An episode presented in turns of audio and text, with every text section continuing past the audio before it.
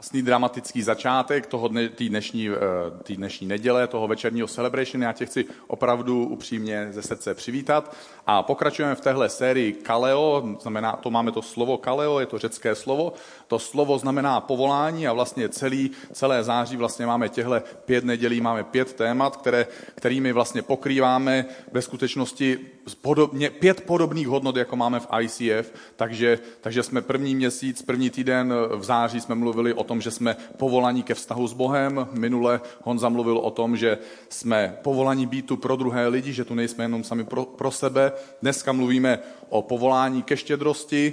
Příští týden bude mluvit Hajnala Akách na téma povolání ke službě a nakonec budeme mluvit na téma povolání jít společně a tohle všechno je něco, co nám dává společně smysl, protože žijeme těmahle pěti hodnotama a Každý z nás, nebo už, už třetí týden mluvíme vlastně o tomhle povolání. A to povolání pro každého z nás vlastně znamená něco jako to světské povolání. Když si vybírám povolání, do, pro jako, jakou práci vlastně budu v životě dělat. Takže povolání, které si vyberu, tak určí, v kolik ráno budu vstávat, co si ten den obléknu, Eh, s kým se v ten, ten den v práci potkám, kdo mě naštve, kdo mi udělá radost, kolik za to dostanu, v kolik se dostanu domů. Takže tohle životní povolání, který máme v normálním praktickém životě, tak hrozně moc ovlivňuje spoustu věcí v našem životě. A podobně vlastně to duchovní povolání, povolání, které máme od Boha ve chvíli, kdy jsme se vydali na cestu s Ježíšem Kristem, tak ovlivňuje náš život. A to dnešní téma je vlastně na téma povolání ke štědrosti a e, je to jedno z povolání, kteří, které máme jako následovníci Ježíše Krista. Může být zvláštní v církvi mluvit o štědrosti, protože to znamená, že budeme mluvit o penězích.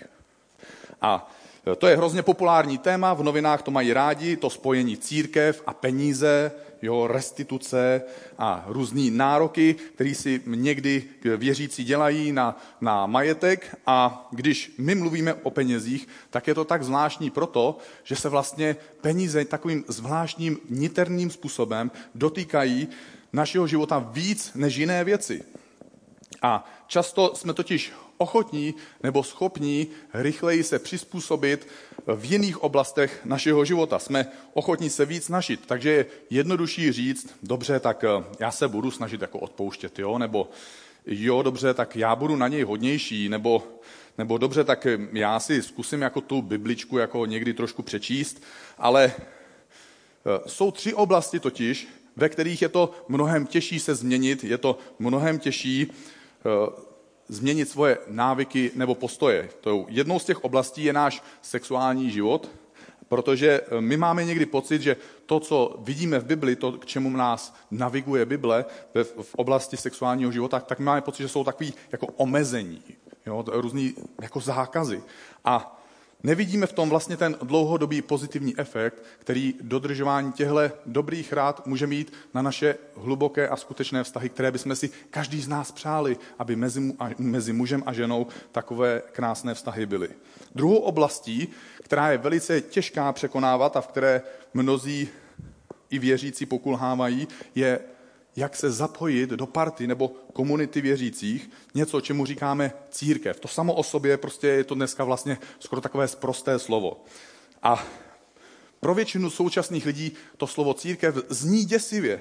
A existuje tolik předsudků a tolik e, špatných příkladů, že i mnoho dobrých a upřímných věřících nakonec nenajde cestu do církve, nenajde svoji, svoji cestu mezi partu věřících, kde by se mohli zapojit, kde by mohli přiložit ruku ke společnému dílu, ačkoliv to byl Ježíš, kdo vlastně církev vymyslel a byl to Ježíš, kdo řekl, že už nebude dělat nic, kromě toho, že bude budovat svoji církev. Takže Ježíši na tomhle, co, čemu říkáme církev, osobně hrozně moc záleží a považuje to za něco důležitého. Třetí oblast, která nám tedy zbyla na dnešek, je oblast peněz. A proč jsou peníze tak citlivé téma? Peníze totiž reprezentují několik věcí, které jsou nějakým zvláštním způsobem hodně niterně spojené s naší duší, podobně jako ty předchozí dvě překážky. Tak znám jeden příběh o muži, který kdysi dávno, když začínali teprve fungovat šeky, což my jsme vlastně už se posunuli do takové doby, že u nás vlastně už skoro ani šeky zase nefungují, ale byl jeden muž a dostal šek, dostal výplatu na šeku a šel si vyměnit do banky za peníze a říká tomu, přijde do té banky, přijde na přepážku a říká, dobrý den, já tady mám šek, já bych chtěl svoje peníze. Ten bankovní úředník se na něj usmívá a říká, hrozně rádi, za mnou je zeď, za tou zdí je spousta peněz, stačí, když ten šek otočíte a z druhé strany ho podepíšete. Ten muž se na něj zamračí a říká, já nic podepisovat nebudu. Ten pán říká, ale v tom případě já vám nemůžu nic vyplatit. Ten chlap se naštve a říká, dobře, v tom případě já půjdu do konkurenční banky a nechám si to proplatit tam. Vyjde ven z té banky, přijde na, na druhou stranu ulice, tam je druhá banka, vchází dovnitř, přichází k té přepážce a říká tomu úředníkovi, já chci proplatit svůj šek ten bankovní úředník říká, no hrozně rádi za mnou jezdit, za to je spousta peněz, stačí, když ten šek obrátíte a na druhé straně ho podepíšete. Ten chlap říká, ale já nic podepisovat nebudu. Ale tenhle bankéř je trochu jiný, chytí toho chlapa za košili, takhle ho dvakrát proplesne z jedné strany, z druhé strany, říká mu, okamžitě si sedni a podepiš to. Ten chlap si sedne, podepíše to, bankéř mu vyplatí ty peníze. Ten chlap vychází z banky a mává na toho bankéře z té první banky. Podívejte se, ta druhá konkurenční banka mi proplatila ten šek. A ten bankér říká, jak to? Vy jste tam nemusel nic podepsat? A on říkal, musel, ale v té druhé bance mi to dokázali vysvětlit. Peníze reprezentují čas a energii, kterou jsme strávili jejich získáním. A je to čas, který strávíme v práci, je to část našeho života. Vnitřně tedy reprezentují peníze tu část našeho života, kterou strávíme v práci. My jsme ten čas vyměnili za peníze.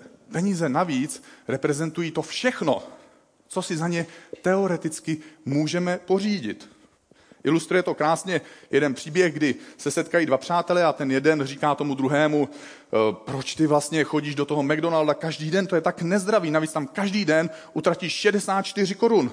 To znamená, že když to vezmeš jo, sedmkrát za týden, 54 krát do roka, 10 let, to je prostě 233 600 korun. Já to tady mám napsaný, jo? takže jestli to někdo potřebuje přepočítat, manželka mi říkala, že já jsem jediný blázen, který bys to potřeboval přepočítat, ale jestli tady sedíš, tak můžeš.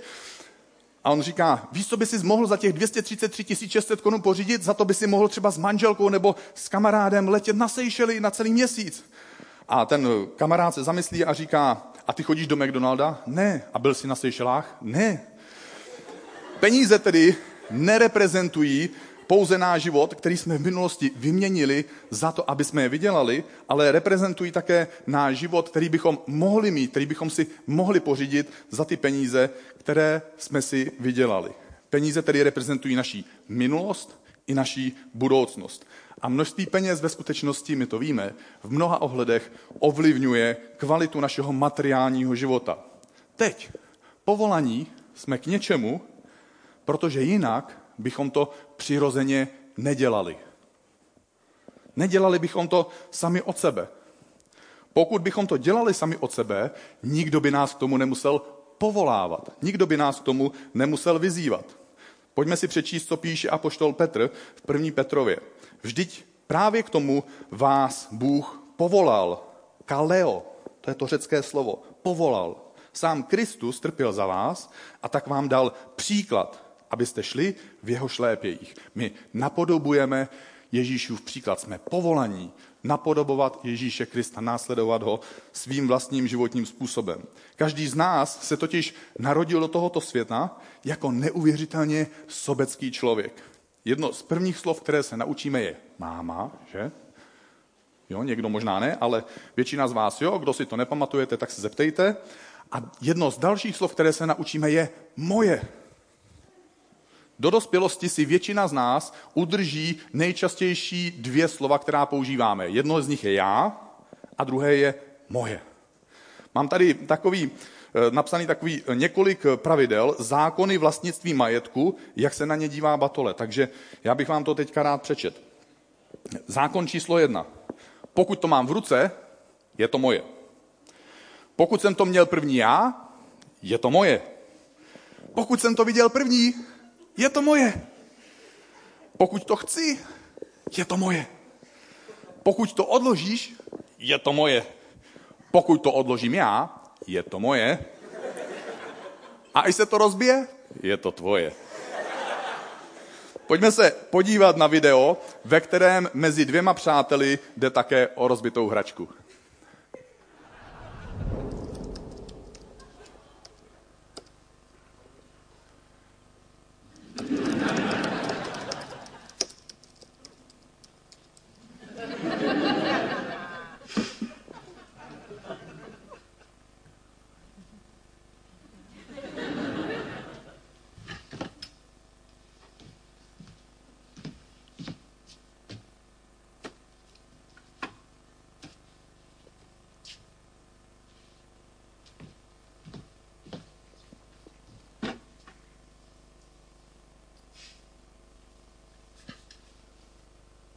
Don't want a broken toy.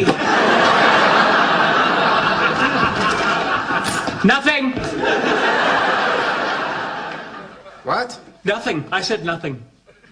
That was weird. Really? I don't even notice anymore. I cannot believe you guys aren't gonna play with these. I told you, you don't. It's mint in box. I don't know. I just think it's a waste.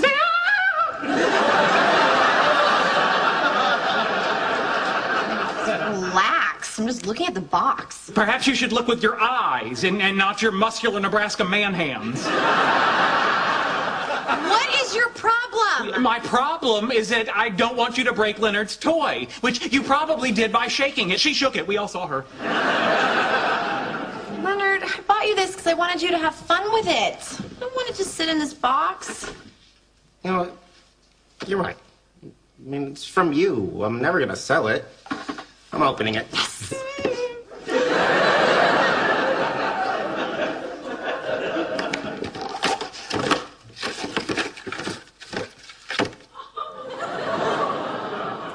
It's broken. What? Oh, nice job, man hands.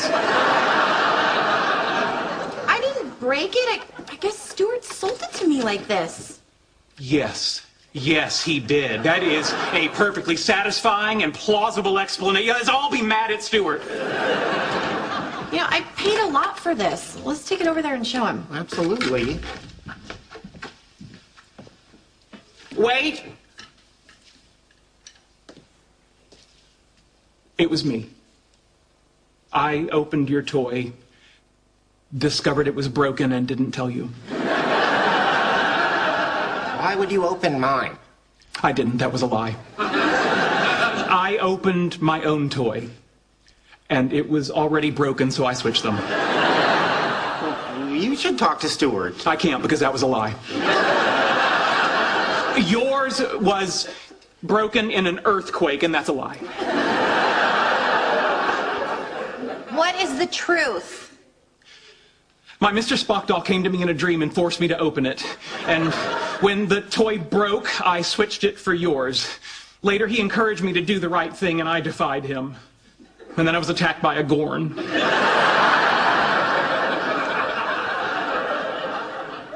Okay, that I believe. Leonard, Penny, I just I want you both to know that I regret my actions towards the two of you. That's a lie. So is that one mine? Yes. Well, hand it over so I can open it. Okay. And Leonard, even though I don't have one anymore, I hope you have fun playing with it. And that's a lie, It's a right? big fat whopper. I hope it breaks. Tohle je vlastně přirozený postoj každého člověka, protože my na tenhle svět nepřicházíme štědří. Pro nás, proto nás Bůh musí vlastně ke štědrosti volat. Když se blíží večeře, tak musím zavolat na svoje děti, aby přišli na večeři, protože nejsou tam, kde bych si představoval, že by měli být. Takže já je zavolám. Pojďme se, eh, pojďme se, uh, tady se dějou věci. Bůh nás povolává k životu, který bychom normálně nežili. Třeba budete jednou kázat a budete překvapení. Povolává vás k něčemu, co bychom za normálních okolností nedělali. Pojďme se podívat do 2. Korinským 8. kapitoly. Když ve všem tolik vynikáte, v mluvení, v máchání rukou, v tom, jak zastřít svoji chybu, ve víře, ve slově, v poznání, v největší horlivosti i lásce, kterou jsme ve vás zbudili. Vynikejte tedy i v tomhle díle milosti štědrého dávání. Nic vám nepřikazuji, chci jen vyzkoušet upřímnost vaší lásky. Pavel tady říká, v mnoha věcech už jste výjimeční. Některé věci děláte sami od sebe a jste v tom skvělí. Některé věci už jste se naučili a jste v tom taky skvělí. Ale některé věci pro vás nejsou přirozené. Vymykají se běžné normě vašeho chování. Není, běž, není totiž běžné vzít si výplatu a na začátku hned po výplatě vzít část té výplaty a říct, hm, to je perfektní nápad, tuhle část výplaty štědře rozdám. To běžně nikdo nedělá po výplatě. Není to naše přirozené chování a proto vlastně nás Bůh povolává, zve nás a není to příkaz, je to zkouška. A abychom dnes dobře pochopili, k čemu a jak nás Bůh povolává v oblasti štědrosti, tak eh, bych chtěl povědět jeden příběh, který vyprávěl Ježíš Kristus jednomu ze svých hostů, posluchačů, když se ho zeptal, kdo je můj bližní, kdo je člověk, který je mi blízký. A v tomhle příběhu Ježíš popisuje tři různé postoje, tři různé skupiny lidí, které dneska snadno najdeme kolem nás, možná i v nás. Takže ten příběh je asi takto. Jeden člověk byl na cestě z Prahy do Brna a byl přepaden lupiči. Obrali ho, zbyli ho, nechali ho tam ležet polometvého a odešli. Vzali mu mobil, peněženku, kreditku, brejle sluneční. Náhodou tudy šel jeden kněz. Když ho uviděl, obloukem se mu vyhnul. Podobně to bylo s dalším člověkem a to byl pracovník, zaměstnanec církve, který se tam objevil. Když ho uviděl, obloukem se mu vyhnul. Potom k němu přišel jeden Ukrajinec, který tudy cestoval. Když ho uviděl, byl pohnutý soucitem. Přistoupil, ovázal mu rány, vzal z lékárny drahé léky a věnoval mu je. Naložil ho do svého Mercedesa, dovezl ho do nejbližšího penzionu a postaral se o něj. Druhého dne vytáhl dvě pětitisícovky a dal je recepčnímu se slovy. Postarej se o něj. Cokoliv bys vynaložil navíc, ten je můj telefon, zavolej mi a zaplatím to, až pojedu kolem. A Ježíš se ptá toho posluchače, co myslíš, kdo z těch tří byl pro toho přepadeného člověka tím blízkým člověkem? A ten posluchač říká, ten, který mu prokázal milosedenství. A Ježíš mu říká, tak jdi a chovej se taky tak. Co mu Ježíš říká? Doteď si to nedělal. A já tě vyzývám, aby teď si s tím začal. Začni se chovat tímhle štědrým způsobem. To samé platí pro nás dnes. Takže ty tři skupiny lidí můžeme definovat následujícím způsobem. Ta první skupina lidí se dá popsat touhle větou. Co je tvoje, to je moje a vezmu si to. Tomu se říká chamtivost. Chamtivost říká, nejsem spokojený s tím, co mám, vidím, že lidi mají víc věcí než já a já je chci a já si je vezmu a nebudu se ptát. Je mi jedno, co si o tom lidé myslí. Co chci já, to je moje. Takový člověk nebývá spokojený, on neprožívá spokojenost, takový člověk. Tenhle člověk říká, udělám cokoliv, abych vyšplhal po tvých zádech. Chci vyšplhat na vrchol, hlavně, že vyhraju. Hlavně, že budu mít víc, hlavně, že si budu moc vzít to, co chci já. Tohle je ve skutečnosti přirozený postoj. A tenhle postoj je pravým opakem toho, k čemu nás povolává Ježíš Kristus. A teď možná chápu, co si myslíte. Říkáte si, Danieli, ale já nejsem jako zloděj. Jo? To není o mně. Já bych nikdy, nikdy nikomu nevzal něco, co mi nepatří. Ale když budeme trochu upřímní, uvidíme, že v nás bývá někdy obrovská nespokojenost. Že máme, někdy pocitujeme závist, že někdo má něco, co my nemáme. A my bychom hrozně rádi měli to, co on má a my to nemáme. My bychom to tak moc chtěli mít. Pojďme se kouknout, co říká Ježíš. V Lukáši 12 říká, dejte si pozor a varujte se veškeré chamtivosti. Život přece nespočívá jenom v hromadění majetku. Proč tady říká Ježíš, dejte si pozor? Protože k tomu máme sklony, on to ví a proto nás varuje. Je takový příběh o Skrblíkovi. Ten Skrblík zemřel, napsal svoji závěť a v té závěti eh, žádá, aby všechny peníze, které naskrbil za celý svůj život, které našetřil za celý svůj život, aby mu je dali do, do rakve, aby ho pohřbili spolu s těmi penězi. Takže je ten pohřební obřád, tam leží ta otevřená rakev, manželka přichází s krabicí, pokládá tu krabici na hruď toho mrtvého skrblíka, jde si zpátky sednout, ten, ta hudba zní, rakev se zavírá k té manželce, k té vdově přichází přítel toho skrblíka a říkám, uh, myslím, udělal si právě teď to, na, na co myslím, co mě napadá. Ona říká, ano, dala jsem mu tam ten šek. Chtěl bych tě požádat, Zkus být k sobě upřímný a zkus netvrdit příliš rychle, že nejsi z téhle skupiny skrblíků. Protože je pro nás přeci přirozené chtít to, co mají druzí, když my to nemáme. Toužíme potom a někdy jim to v skrytu duše tak trochu i závidíme. A proto nás Bůh volá, povolává nás k něčemu, co pro nás není úplně přirozené. Ta druhá skupina v tomhle příběhu je popsaná jako náboženští lidé nebo věřící lidé. Já to chci opravdu zdůraznit, že se jedná, jedná o věřící lidi. Že jsou to lidi, kteří pravděpodobně milují Boha. Pravděpodobně jsou to dobří lidé, kteří se snaží chodit do své církve nebo do svého kostela. Jejich postoj je rozumný a vlastně dává smysl, protože jejich postoj se lze definovat větou, co je moje, to je moje a nikomu to nedám. Tvrdě jsem na tom pracoval a zasloužil jsem si to. Tohle je moje, já na to mám právo. Tu první skupinu charakterizovalo slovo chamtivost. Tuhle druhou skupinu charakterizuje slovo sobeckost. Tenhle člověk si nebere, co patří někomu jinému. Je to poctivý člověk. Nechává si pouze to, za co poctivě zaplatil. A Ježíš tenhle postoj ale napadá a říká, já ti dávám to, za co jsem sám těžce a tvrdě platil. Dávám ti to zdarma. A ptá se tebe, můžeš, můžeš udělat trochu míň pro sebe, aby si mohl udělat trochu víc pro někoho druhého?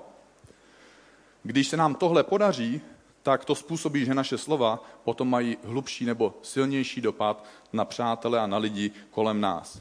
Proto Bible v dopisu Filipským poznamenává, Nikdy se nedejte vést sobeckými ambicemi nebo ješitností, ale raději žijte v pokoře. Važte si druhých víc než sebe. Ať se každý nezajímá pouze o své potřeby, ale také o potřeby druhých. Ty první dva postoje jsou přirozené.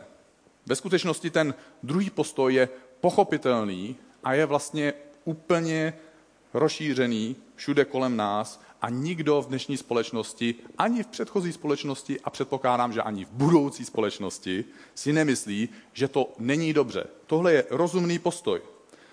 A právě proto nás vlastně Ježíš povolává k tomu třetímu postoji, který pro nás není přirozený, ani není pochopitelný. A ten postoj lze definovat touto větou. Co je moje, to je tvoje a daruji ti to. Pokud pro sebe přijmu tenhle postoj, přijímám s tím skutečnost, že nejenom, že nemám to, co mají ti druzí, ale dokonce něco z toho, co mám, zítra mít nebudu. Takže vlastně já budu tak trochu trpět a budu žít mírně nespokojený život, protože pořád něco dávám. Bible ale vlastně ukazuje, že to funguje naopak. A podle mě nám nezbývá nic jiného, než vyzkoušet na vlastní kůži, jak to vlastně je. Jestli je to pravda nebo ne. Věřím, že už mnozí z vás tohle sami na sobě vyzkoušeli. A někteří z vás si ověřili, že to funguje.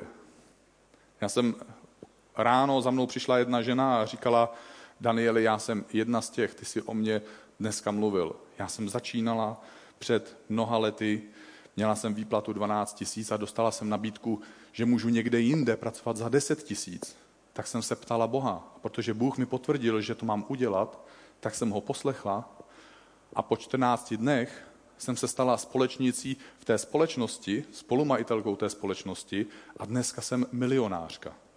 Jenom proto, že jsem se odvážila poslechnout Boha a po všechny ty roky, kdy jsem mu dávala ze svého příjmu, tak on mi dával rady, jak já můžu vydělávat a zaopatřit sebe a svoji rodinu. Takže dnes můžu sponzorovat svoje děti v zahraničním studiu.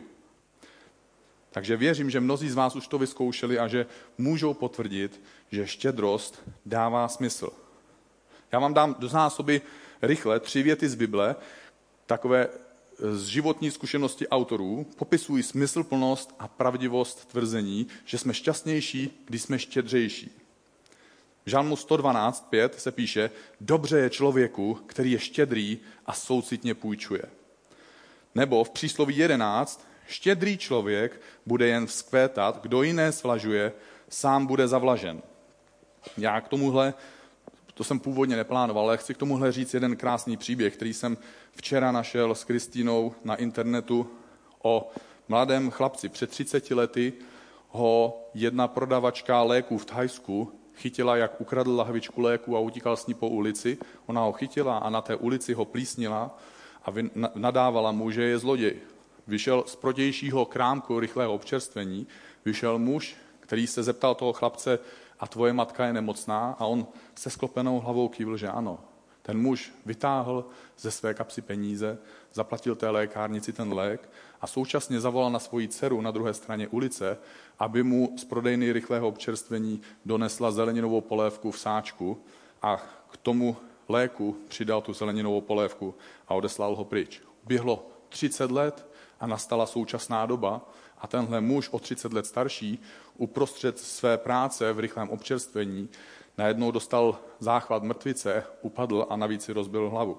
Skončil v nemocnici a jeho o 30 let starší dcera tam s pláčem seděla a četla si účet, který jí čeká, pokud bude souhlasit s operací svého otce. Ten účet byl na 790 tisíc tajských bátů, to je asi 400 tisíc našich korun. Ona se vrátila domů a na prodejnu rychlého občerstvení napsala urgentní prozba, kdo koupíte náš obchod. A vrátila se zpátky do nemocnice a s pláčem podepsala papír, že chce tu operaci pro svého otce, aby mohla zachránit život. Když ta operace proběhla a přišla zpátky k tomu nemocničnímu lůžku, na posteli jejího otce ležel ten nemocniční účet. Všechny položky a všechny lékařské procedury, které tam byly zapsané, měly účet nula bátů a na konci bylo celkem nula. A pod tím bylo rukou připsáno. Zaplaceno před 30 lety lahvičkou léků a polévkou v igelitovém sáčku.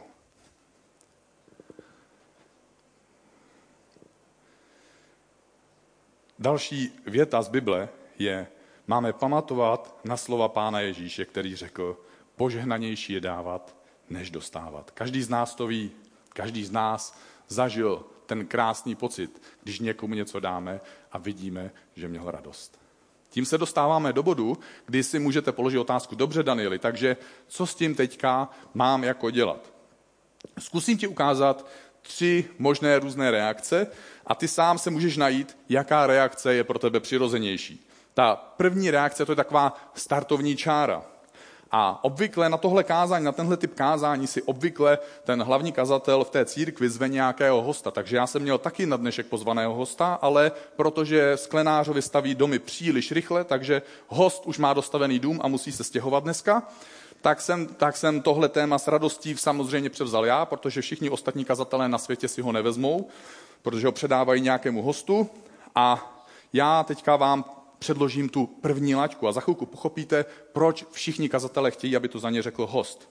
Tenhle postoj té, ten, té základní laťky, eh, ten se dá pře, eh, definovat větou udělám to, co bych měl udělat. Tenhle postoj lze popsat jedním slovem a to slovo je poslušnost.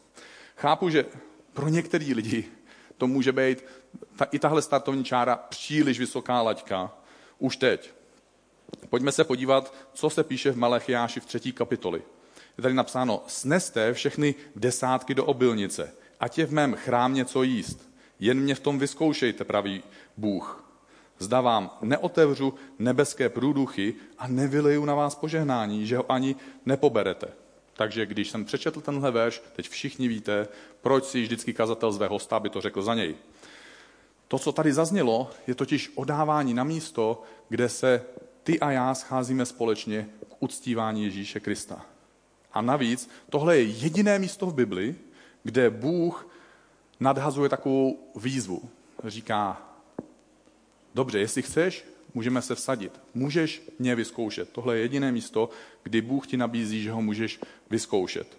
A uvidíš, jestli moje principy fungují nebo ne. A znovu, myslím, že už tady na sále bychom dneska našli lidi, kteří by nám to osobně mohli dosvědčit. Že to vyzkoušeli a nejsou zklamaní z toho, co vyzkoušeli, že vyzkoušeli tuhle startovní čáru svojí štědrosti. Bůh totiž ve skutečnosti nepotřebuje tvojich 10%.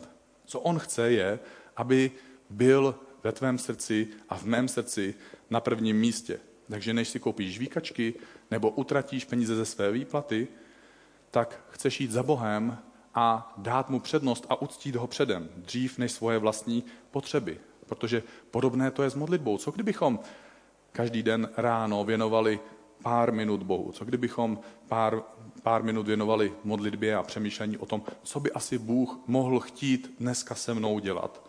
Myslíte, že by to ovlivnilo nějakým způsobem náš den, naše, naše prožívání Boha ten den? Zkuste si představit, že, že chlap přichází domů a přijíždí ten den si koupil nové auto, koupil si nový oblek, udělal si nový účes, jde spát, už skoro usíná, najednou se zbudí, tak říká, jo, málem jsem zapomněl, mám vás rád. Zase usíná, zase zbudí a říká, jo, málem jsem zapomněl, uh, mám v autě dole pro vás rohlíky, kdybyste náhodou někdo měli hlad. Nikdo neuvěří, že takový muž to myslí se svojí láskou ke své rodině nějak upřímně, že jeho vztah k rodině je nějaký opravdu hluboký. Takže co Bůh tady nabízí? Říká, vyzkoušej mě, jestli když mi dáš prvních 10%, jestli těch zbývajících 90% bude ve tvém životě fungovat efektivněji než 100%, které by si nechal jenom sám pro sebe ve své správě a ve svém rozhodování. A tohle to nemůžu vyzkoušet já za tebe. Musíš to vyzkoušet sám za sebe. Dokud to nevyzkoušíš, tak je to jenom teorie. Když to vyzkoušíš a funguje to, tak už je to pravda a není to teorie. Proto se třeba i na začátku roku snažíme postit na 20 dní, protože chceme dát Bohu první místo a očekáváme, že když mu dáme první místo, takže Bůh nás bude provázet svým požehnáním po zbytek toho roku. To je to, čemu věříme, to je to, čemu věříme, že vidíme v Bibli. A kdykoliv Boha uctíš tím, že ho dáš na první místo, tak všechno to, co potom následuje, je Bohem požehnané. Takže pokud si nikdy nedával, ne, nedělal nic pravidelného v oblasti štědrosti, tak můj návrh by byl, aby si Boha vyzkoušel, jestli jeho principy fungují, anebo ne. Aby nešlo o to, že ti prostě tady někdo něco tvrdil a ty jsi ten blbeček, jo, co to dělá jo, a popouškuje to, jenom proto, že jsi to slyšel. Zkus to vyzkoušet. Jestli to funguje, tak, ti to, tak to nebude teorie. Bude to pravda a dodá ti to víru. Teď pokud už to děláš, tak můžeš začít uvažovat o tom druhém postoji, který jsem zmiňoval. A ten postoj by šel říct touhle větou. Udělám to, co bych mohl udělat. Je totiž mnohem větší legrace udělat něco navíc. Pro manželství je to zajímavější, když si nesplníte jenom svoje povinnosti, ale uděláte něco navíc. I pro přátelství je to mnohem zajímavější, když uděláte něco navíc. Chlapi, pokud chcete zbalit holku, je to fakt fajn, působí to, funguje to, když uděláte něco navíc. A s Bohem je to podobné. Podle mě štědrost je o tom, že ve skutečnosti neudělám jenom to, co se ode, mě očekává, ale že udělám něco navíc. A tenhle postoj lze také popsat jedním slovem. A to slovo je obětavost nebo oběť. Důvod, proč to říkám, je, že tě to bude něco stát. Takže například ráno staneš o 15 minut dřív, vyrazíš do práce, cestou se stavíš cukrárně, koupíš tam zákusky pro kolegy z práce Není to něco, co musíš udělat. Je to něco, co můžeš udělat. Prokážeš tím obětavost. Děláš věc, která není běžná. Neděláš něco, co lidé normálně obvykle dělají, že by každý den ráno každý stávalo 15 minut dřív, aby udělal něco pro druhé. Kdykoliv něco obětujeme a kdykoliv něco děláme obětavě, tak vyjadřujeme tenhle postoj štědrosti. Podobné to je, když děláme v neděli ráno tady společně sbírku, nebo když vybíráme peníze na něco mimořádného. Nemusíš to dělat. My tady nemáme žádnou evidenci. Můžeš to udělat. Podobné to je, když se společně naplníme, snažíme naplnit tu společnou vizi, kdy si říkáme, to by bylo krásný, kdyby každou neděli tady od rána do večera se střídali párty lidí, kteří se snaží následovat Ježíše Krista, kteří chtějí poznávat Ježíše Krista. Když chceme naplnit tuhle loď tímhle krásným způsobem, je to něco, pro co nemusíš nic udělat, ale můžeš pro to něco udělat. Můžeš proto něco obětovat. Pojďme si přečíst, co napsal apoštol Pavel v dopisu křesťanům v Korintu. Píše jim, mohu dosvědčit, že ti lidé z vlastní vůle dávali, co mohli. Dokonce víc, než mohli. Snažně nás prosili o tu výsadu, aby se také směli podílet na pomoci svatým.